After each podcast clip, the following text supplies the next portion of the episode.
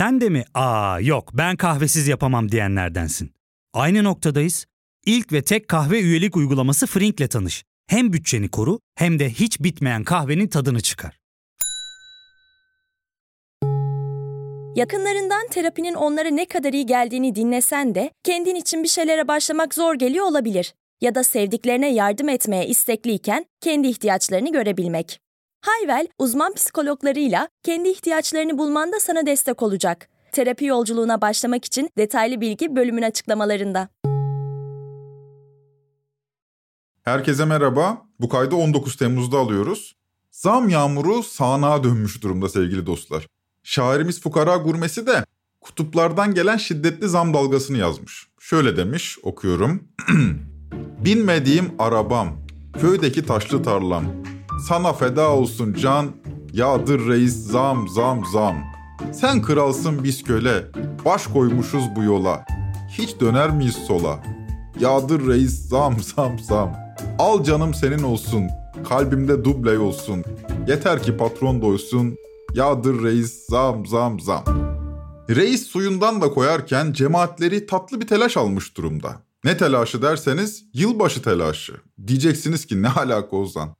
Şimdi miladi takvime göre 19 Temmuz'dayız. Hicri takvime göre ise bugün Muharrem'in birinci günü. Bir başka ifadeyle Hicri yılbaşı bugün.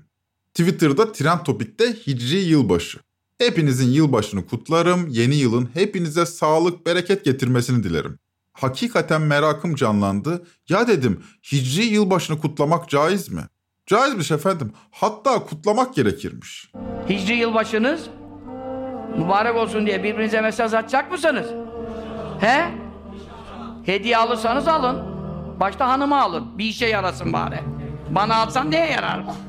Hanımla aranıyorsun. Mübarek evde muhabbet olsun. Teadem bu. Hediyeleşin birbirinizi sevin diyor. Hadis-i şerif. Hicri yılbaşıyı canlandıracak mıyız inşallah? Herkes birer mesaj. Bütün tanıdıklarına ettiklerine Hicri yılbaşın adı geçsin. Kamuoyunda gündeme gelsin. Yıllardır 31 Aralık gecesi yılbaşını kutlayan insanlara demedikleri kalmıyordu. Ne gavurluğumuz ne hainliğimiz. Meğer yılbaşı kutlamalarına tutulmamışlar. Meğerse miladi takvime göre kutlanmasına karşılarmış. Hicri takvime göre kutlayacaksanız kutlayın. Bunca gerginlik, bunca hakaret, bunca stres bunun içinmiş. Birer birer dökülürken ümmetin şu gözyaşı hiç kutlar mı iman etmiş bir Müslüman yılbaşı? E kutlanıyormuş meğer de gıcığımız miladi takvimeymiş. Gündelik hayatta hakim hale gelmiş her şeyin alternatifini kanırta kanırta yaratmaya çalışıyorlar fakat nafile boş bir çaba bu. Neyse bu konu çok da önemli değil. Diyeceksiniz ki iyi haber yok mu? Var tabii. Kadın voleybol A milli takımımız Milletler Ligi'nde dünya şampiyonu oldu.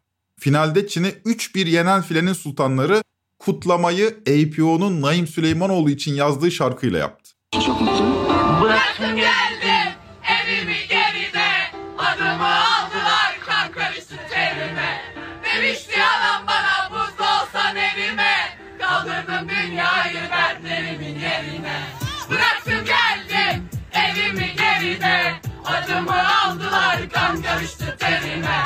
Demişti anam bana Kaldırdım dünyayı dertlerimin yerine Fakat bize gülmek haram. Bunca sevinci yarım bırakabilen bir ülkeyiz. Tüm Türkiye bu zafere sevinirken tadımızı kaçırmak için and etmiş bir grup İslamcı yine gündeme girmeyi başarabildi. Milli takımın smaçörü Ebrar Karakurt, boynumda bana yargı yükleyenlerin utançlarından yapılma mücevherler yani altın madalya diye bir paylaşım yapmış. Bunun ardından Yeni Akit gazetesi sinirlenmiş.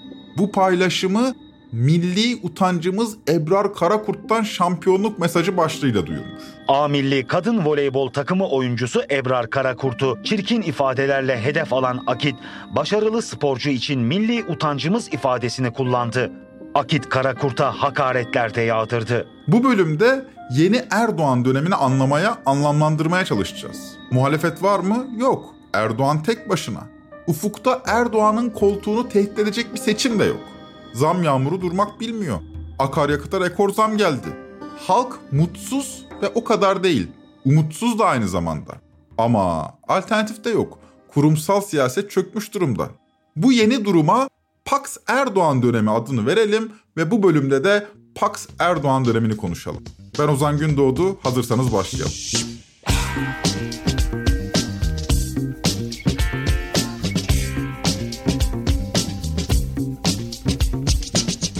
Türkiye 16 Temmuz sabahına tarihinde görülmemiş büyüklükte akaryakıt zamlarıyla uyandı. Gerçekten daha ne olabilir ki Türkiye Cumhuriyeti tarihinin görüp görebileceği en büyük ÖTV zammıyla başladık güne. Akaryakıta 5 liralık bir ÖTV zammı geldi. Bugüne kadar görülmüş bir şey değil. Eşi benzeri görülmemiş bir zam. Eskiden kuruşlarla zam gelirdi. Sonra 1-2 liralık zamlara alıştık. Fakat tek seferde 6 lira birden vergi zammı geldi. Artık benzin 34 liranın, mazot 32 liranın üzerinde. Dolardaki hareketlilik de hesaba katılırsa siz bu kaydı dinlerken belki de bir daha zamlanacak akaryakıt. Peki tepki var mı? Gelen zamlardan sonra kontak kapat diye hashtag trend topik oldu. İzmirli minibüsçüler ve nakliyeciler bir akaryakıt istasyonuna çaresizce aykırmış. Ama hepsi bu kadar işte.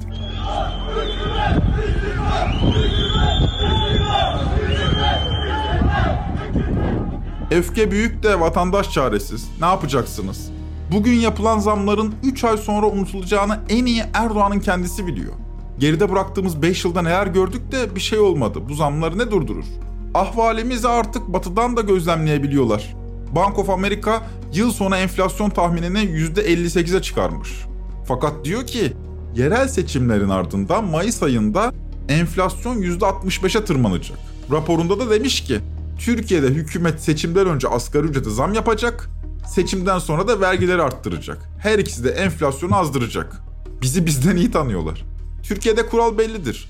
Halk dayağı atana değil, suyu verene bakar. Seçimden önce bir bardak su verilir, seçimden sonra dayağa devam edilir. Dayağı atan da suyu veren de aynıdır da bir bardak suya yediği dayağı unutverir halkımız. Aralığa kadar sürüneceğiz yani. Aralığa kadar canı çıkmayanlar Aralık sonunda alacakları ücret zammına şükredecekler. Bir de maalesef canı çıkanlar var tabii.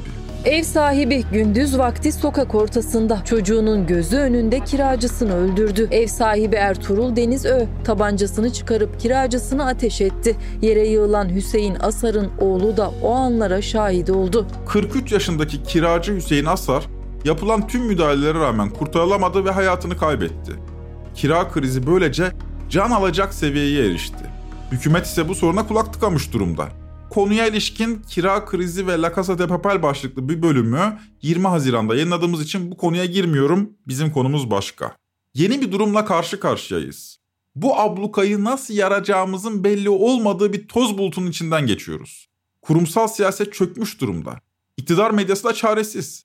Bu zamana kadar ne kriz çıksa sorunu muhalefete atarlardı. Fakat ortada muhalefet falan kalmayınca kime sataşacağını şaşırmış durumdalar.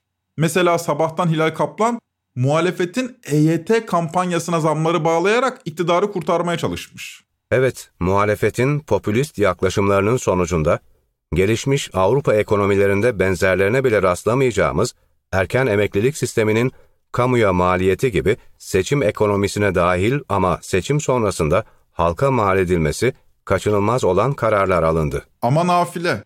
Kimse muhalefet çok iyi demiyor ki zaten. Kimsenin muhalefetten bir beklentisi de yok artık.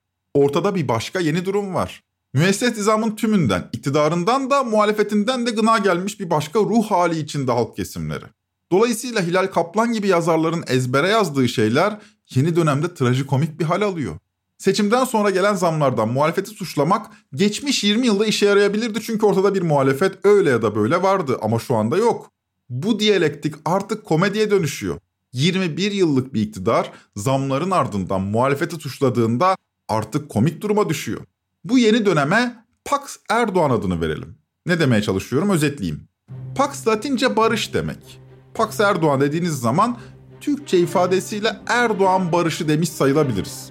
Tarihte bu ifadeyle anılan çeşitli dönemler var. Ben de onlardan ilham aldım. Mesela Pax Mongolian, Pax Romana, Pax Americana gibi. Her bir Pax bir barış dönemini ifade ediyor.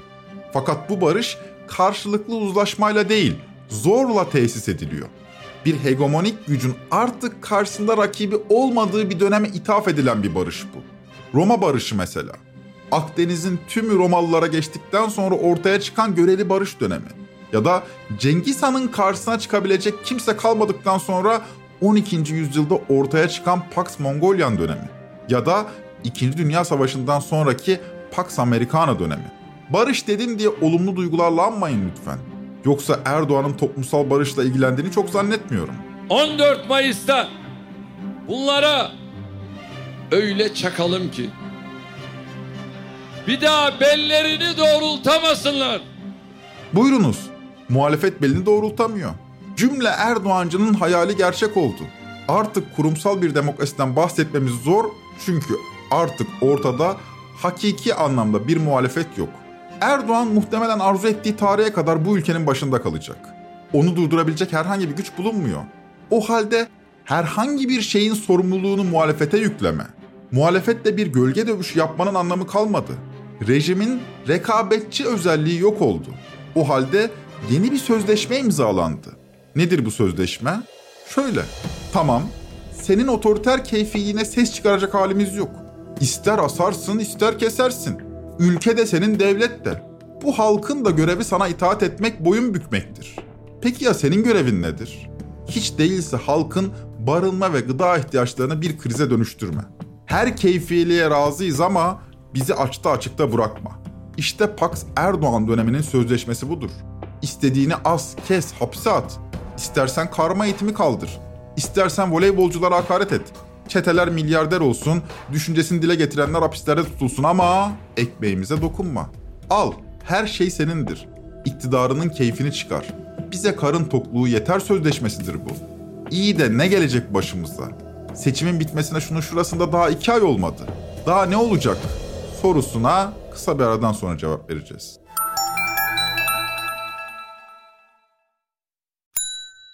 Ya fark ettin mi? Biz en çok kahveye para harcıyoruz. Yok abi, bundan sonra günde bir. Aa, sen Frink kullanmıyor musun? Nasıl yani? Yani kahvenden kısmına gerek yok. Frink'e üye olursan aylık sadece 1200 TL'ye istediğin çeşit kahveyi istediğin kadar içebilirsin. Günlük 40 TL'ye sınırsız kahve mi yani? Çok iyiymiş. Aynen. Hatta şu anda 200 TL'lik bir indirim kodu da var. E hadi hemen indirip üye ol da bu fırsatı kaçırma. Terapiye başlamak, içinden çıkamadığın döngüleri kırmak, bazı yanlış bulduğun kararlarını değiştirmek ve kendinle beraber daha huzurlu bir yaşam inşa etmek için atabileceğin en değerli adımlardan biri. Hayvel ile yoğun yaşam tempona uyum sağlayarak online terapi seanslarını takvimine göre ayarlayabilirsin. Bini aşkın uzmandan sana en uygun terapisti seçebilir, podb10 koduyla indirimden yararlanabilirsin. Detaylı bilgi açıklamalardaki bağlantıda. Henüz iki ayda başımıza gelenler belli. Peki daha ne kadar sürecek? İktidar 1-2 yıl sürecek bir neoliberal restorasyon programına başlamış görünüyor. Bir gün gazetesinden Yaşar Aydın bu hafta iktisatçı Korkut Boratov ile bir söyleşi yapmış. Korkut Hoca Aralık 2024'e kadar uygulanacak bir istikrar programından bahsediyor. Fakat iki aşamalı bir program bu. Mart 2024'e kadar ilk aşama uygulanacak. Neden Mart 2024? Çünkü yerel seçim tarihi. İlk aşama yerel seçimlere dek sürecek. Korkut Hoca bu döneme yumuşak kayıplar dönemi diyor. Şöyle yazıyor bir gün gazetesinde. Ekonomide geleneksel neoliberal model hedeflenmiştir. Ve buna Haziran 2023, Aralık 2024'te iki aşamalı bir istikrar programı ile geçiş söz konusudur. Mart seçimlerine kadar seçmenlerin sineye çekeceği umulan yumuşak kayıplar söz konusu. Memur maaşları, asgari ücret ve emekli aylık artışları bugünlerde gözlediğimiz dolaylı vergilerle eriyecek. Mart ayına kadar yaşayacağımız 3 aşağı 5 yukarı budur. Dolar kurunda peyderpey artışlar, yer yer sert yükselişlerle birkaç ayı geride bırakacağız. Bu esnada enflasyon giderek artacak. İlk 6 ayın enflasyonu %17,5'tu. İkinci 6 ayda bunun en azından iki mislini göreceğiz. Ve yıl sonunda %50'nin üzerinde bir enflasyonla yılı kapatacağız. Görünen bu. Hele ki Temmuz ayı. Tüm ekonomistlerin ortak yorumu bu Temmuz ayında bir enflasyon rekorunun kırıldığı yönünde. Bizde normal şartlar altında Temmuz enflasyonları mevsimsel etkiler nedeniyle düşük gelirdi. İşte turizm gelirleri nedeniyle döviz şokları ertelenir, gıdada da fiyatlar hasat nedeniyle baskılanır vesaire. Fakat bu Temmuz'da aylık enflasyonun çift taneye çıktığını görebiliriz. Enflasyon verilerini yıllardır takip eden Ekonomi Gazetesi yazarı Alaaddin Aktaş'ı dinleyelim. Normalde gerçekleşmesi çok muhtemel görülen artış tek hane değil. Detaylarını da yazda veriyorum zaten. Ama en ağırlıklı etken akaryakıta gelen vergiden kaynaklı zam ve onun yansımaları. Bir kere doğrudan etkisi zaten çok baskın, oran çok yüksek. Kaldı ki biz yalnızca hafta sonu ÖTV kaynaklı gelen zamma odaklanmak durumunda da değiliz. Temmuz'un ilk yarısında da Haziran'a göre ciddi bir zam gelmişti. Öyle ki son zamla birlikte eğer akaryakıt fiyatları ay sonuna kadar hiç değişmezse Haziran ortalamasına göre akaryakıtta %30 artış var.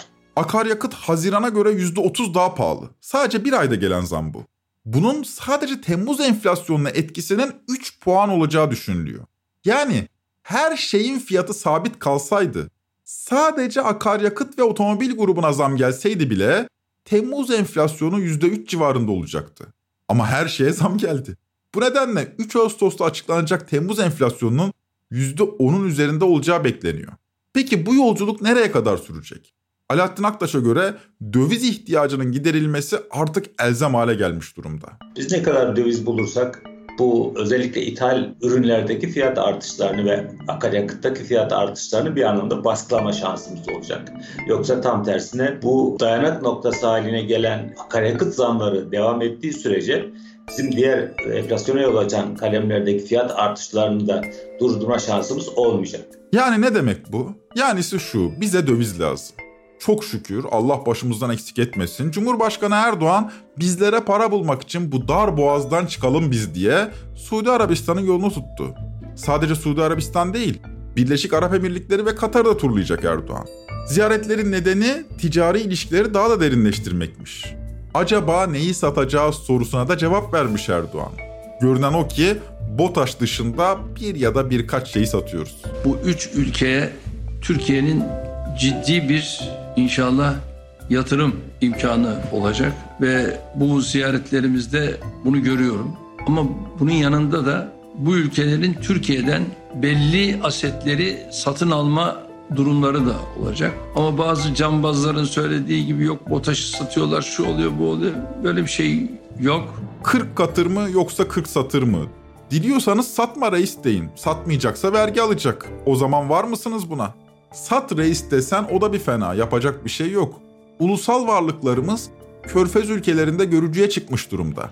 Belirli assetleri istiyor Araplar. Erdoğan da kimsenin bilmediği kelimeleri kullanmayı seviyor tabii. Anlaşılmasını istemiyor bazen. Asset varlık demek arkadaşlar. Bir şirket olabilir, bir gayrimenkul olabilir. Artık aklınıza ne gelirse. Şimdi Korkut Hoca'dan devam edelim. Hoca diyor ki yerel seçime kadar yumuşak yumuşak gideceğiz. Siz buna yumuşağı bu mu diyebilirsiniz. Evet dehşet vericidir ama yumuşağı budur. Seçime kadar kurum peyderpey artışına, enflasyonun kontrollü yükselişine tanıklık edeceğiz. Önümüzdeki 6 ay boyunca %30'luk bir enflasyonla Ocak ayındaki asgari ücret 15 bin liraya tırmanacaktır. Malum yerel seçimler var. Aç seçmenle seçime gidilmez. Seçimden önce seçmeni biraz doyurmak gerekir. O süreye kadar bütçe deliğini yamamaya çalışacak ve bir mali krizin yaşanmaması için temkinli gidilecek. Peki ya yerel seçimden sonra? Korkut Hoca o konuya da değinmiş. Onun gündeminde de kur korumalı mevduat var. KKM geleneksel neoliberal programın dalgalı, piyasalara bırakılmış döviz fiyatları kuralı ile çalışır. Kaldırılması gerekecektir. Yerel seçim önceliği nedeniyle Mart sonrasına erteleneceği anlaşılıyor. KKM son bulunca döviz dinamit fitili gibi patlayacak. BDDK verilerine göre Temmuz ayı itibariyle kur korumalı mevduatta 2.8 trilyon liralık bir bakiye var. Ne kadar büyük bir bakiye peki bu? Dolar bazında yaklaşık 109 milyar dolarlık bir paradan bahsediyoruz ki bu Merkez Bankası'nın brüt rezervlerinden daha büyük. Eğer bu arı kovanına çomak sokarsanız kaçan arılar gidip Türk lirasını sokabilir. Nitekim olacak olan da budur. Eğer ki KKM'yi kaldırırsanız buradaki para döviz talebini arttıracaktır. Aksi halde piyasaya sürekli TL pompalanarak döviz kurlarını tutmak hayalden ibaret oluyor. Şimdi öyle bir durum ki KKM'ye dokunsanız bir türlü, dokunmasanız bir türlü. Ama seçimden sonra dokunmak zorundasınız. Korkut Hoca da buraya dokunduklarında dolar dinamit fitili gibi patlar diyor. Dokunmasanız da diğer türlü patlıyor. Bu sıkışma yerel seçimlerin ardından çözülecek. Yine Korkut Hoca'ya dönelim. Seçimin ardından yaşanacak senaryoyu tarif etmiş Boratav. Tüm sektörleri içine alacak ikinci bir enflasyon dalgası şoku gelecek. Önlenmesi, parasal ve maliye politikalarında daralma, ekonominin sıfır büyüme yönünde frenlenmesi, istihdamın gerilemesi olacak. Enflasyon ve istihdamın daralması birleşecek, en yoksul emekçiler AKP'ye oy verdiklerine pişman olacaklar. Ama önce nedenlerini algılamaları gerekecek. Kurumsal siyasette yaklaşan bu yıkımı anlamlandıracak, bu yıkıma direniş oluşturacak bir zeka parıltısı göremiyoruz. An itibariyle salıdan salıya periyodik muhalefet düzenine geçildi. Fakat kimse de muhalefetin ne dediğini umursamıyor. Erdoğan için dikensiz bir gül bahçesi. Fakat vatandaşlar neticesinden diken ayıklıyor. İşte Erdoğan barışı. Sahi muhalefet cephesinde neler konuşuluyor? An itibariyle CHP'de gündem bir olağanüstü kurultay olup olmayacağı sorusu. Mahalle delegeleri seçilmeye başladı. Bu süreç 3 Ağustos'ta tamamlanacak, daha sonra ilçeler ve iller bitecek. Ekim ayında ise parti bir kurultaya hazır hale gelecek. Ancak bu kurultay seçimden sonra mı yapılacak yoksa önce mi? Değişim isteyenler önce yapılsın diyor. Değişim istemeyenler de sloganını bulmuş durumda. Onlar da yenilenme diyor. Bu curcuna içinde Ekrem İmamoğlu, Onursal Adı Güzel, Bülent Tezcan, Engin Altay, Tekin Bingöl, Gökhan Günaydın, Muharrem Erkek gibi partinin kurmaylarının bir arada bulunduğu bir Zoom toplantısı sosyal medyaya sızdı. Nasıl sızdı, kim sızdırdı bilen yok. Yaklaşık 15 dakikalık bir toplantı kaydı bu. Dileyenler izleyebilir. Çok gürültü koparılacak bir şey yok ama Onursal Adı Güzel ile Engin Altay'ın diyaloğu sosyal medyayı yeşillendirmiş. Zoom görüşmesinde Engin Altay'ın arka planı uzay olunca adı güzel şakayı patlatıyor. Engin abi yine uzaydasın. Merhaba canım. Toplantının gündemi ne peki? Gündem CHP'de bir olağanüstü kurultay talebi. Biraz önce dedim ya, parti Ekim ayında bir kurultaya gidebilecek hale gelecek. Burada parti meclisinin kararı önemli. Zoom toplantısından anladığımız şey de bu. Biraz önce saydığım bu isimler Ekrem İmamoğlu öncülüğünde bir araya gelmişler ve parti meclisinden isimleri yanlarına katmaya çalışıyorlar. Parti meclisi Kılıçdaroğlu başkanlığında toplansın ve olağanüstü kurultay çağrısı yapsın. Kılıçdaroğlu'nun da o toplantıya gelmesi için imza toplayalım. 16 imza yetmezse daha çok imza toplarız diyor Gökhan Günaydın. Eğer uygun görürseniz Veli Ağbaba ya da Murat Emir'den birinin de imzasını alalım buraya. Evet, iyi olur. Böylece hani böyle 16 sayısıyla veririz. Şöyle bir düşünce var. Bülent Bey kendisi de ifade eder. Eğer genel başkan toplantıya katılmaz ve başkanlık etmez ise parti meclisi bu çerçevede toplanamayabilir iddiası var. Geçmişte de böyle şeyler olmuştu. Biz bu takdirde bu 16 sayısını 32-33 yapıp parti meclisi listesini tekrarlayabiliriz diye düşünüyorum. Bu alanda benim söyleyeceklerim bunlar ibaret. Şimdi bunlar gizli görüşmeler. Sosyal medyaya nasıl sızdı, kim kaydetti, kim gönderdi bilen yok. Fakat CHP'yi karıştırmış gibi görünüyor. Zira ilk kez Kılıçdaroğlu'na karşı bir hareketin olduğu, bu hareketin içinde kimlerin yer aldığı belgelenmiş oluyor. Aslında herkesin bildiğiydi de şimdi bu olay belgeye kavuşuyor. İddia boyutundan öteye geçiyor. Ben bu tip gizli kayıtları çoğaltmamayı doğru bulan biriyim. Sonuçta gayrimeşru bir iş var ortada. Fakat baktım ki benim çoğaltmamamın bir faydası yok. Zaten ortalığa saçılmış. Hatta İmamoğlu'na da 19 Temmuz'da bu soru sorulmuş. İmamoğlu da görüşmeyi reddetmiyor. Her gün yaptığımız şey diyor. Hiçbir gizli tarafı yok. Konuşulan mevzular partinin konularıdır. Bunlarla ilgili hiçbir kelimesini sizin huzurunuzda konuşmayacağım. O masalarda konuşmaya devam edeceğim. Bu şekilde sızdırılmasının nasıl? Onu onu tabii araştıracağız, bakacağız. Yani ne olmuş, nasıl olmuş, bunu seven kimler var? Partinin içinde mi var, dışında mı var? Ona da bakacağız. Ben de yayını baştan sona izledim. Bir skandal yok ortada. Ama teşhir olan çok şey var. CHP'de bir liderlik mücadelesi var artık. Buna karşın bu mücadelede tarafların ne dediğini bilen yok. Bir taraf değişim diyor, diğer taraf yenilenme diyor. Bunların altını doldurabilen yok. Yani ne yapmalı sorusuna verilmiş bir cevap bulunmuyor. Muhalefet deyince aklımıza CHP geliyor ama diğer cephelerde de bir çıkış yolu görünmüyor. İyi Parti'ye ele alın mesela. O cephede CHP'nin aksine herhangi bir liderlik sorunu yok. Hatta Akşener'in doğum günü kutlanmış. Partililer genel merkezi doldurdu, yol boyu meşaleler yakıldı. İyi Parti lideri Akşener'e doğum günü sürprizi vardı. Sağ olasın septirlikler. Fakat İyi Parti de sorumluluk almıyor. Küçük bir muhalefet partisi gibi davranıyor. Muhalefetin genelini kapsama iddiası bulunmuyor. Bunların hepsi ana muhalefetin gündemidir. Biz muhalefetiz deyip geçiyor. Bu siyaset ortamı Sosyalist sol için fırsatlarla dolu mesela fakat oradan da bir atak göremiyoruz. Deva gelecek deseniz onların da varlığıyla yokluğunu nasıl ayırt ederiz bilemiyorum. Ez cümle. Kurumsal siyaset çökmüş durumda. Toparlanabilir mi? Bu bir yenilgi sonrası travma mı bilemiyorum açıkçası. Ama bildiğim bir şey var. Mayıs seçimleri Erdoğan'ın mutlak galibiyetiyle sona erdi. Dediği gibi oldu. Erdoğan seçimlerde öyle bir çaktı ki muhalefet belini doğrultamıyor. Bu seçim oyununu kazanmak için her şey mübahtır diyerek Erdoğan kazandı. 140 Jornos'ta son yayınladığı 100 başlıklı videosunda bu gerçeği vurgulamış. Ve Cumhuriyet 100. yaşında büyük bir sessizliğe gömülmüştü. Vesayet rejimi, terör örgütleri, mafyalar, gazeteciler, aydınlar, muhalefet liderleri, Amerika yenilebilecek kim varsa, ne varsa herkes yenilmişti. Artık yenilecek kimse kalmamıştı. Artık yenilecek kimse kalmadı ve tüm çıplaklığıyla artık halk kesimleri Erdoğan'a yalvarıyor. Bağışla bizi reis, affet bizi. Her şeyle tamamız. Keyfiyetle bu ülkeyi yönet. İstediğini tutukla, istediğini sür. Çetelermiş, insan hakları ihlalleriymiş, zerrece umurumuzda değil. Gazetelerin milli voleybolculara sövsün, sonra senin uçağına binsin. Milyarder patronlar ballı kaymaklı ihalelerle semirsin. Biz günde 18 saat çalışır geçiniriz. Hem zaten bu zamana kadar ne yanlış gittiyse hiçbiri senin suçun değildir. Kalem şöylenin dediği gibi hepsi muhalefetin suçudur. Ama Erdoğan artık zam yaptırma. Artık karnımızı tok tut. Ferhan Şensoy'la final yapalım. Para olmasa diyor büyük usta. Yoksullar da yaşardı insanlar gibi. Kenef de geldi aklıma Örneğin mesela Para olmasa Para olmasa Kenef de geldi aklıma Büyük abdest beş bine. İki bin küçük abdest İşemek bir yatırım işi. Parayla alınıp veriliyor nefes Parayla alınıp veriliyor. Nefes Çişini tutup ekonomi yapıyor herkes. Kenef de geldi aklıma Örneğin mesela. Para olmasa Para olmasa İşte Pax Erdoğan dönemi. Yıllar yılı arzu edilen mutlak zafer ve barış dönemi. Artık Erdoğan düzenini yaşıyoruz.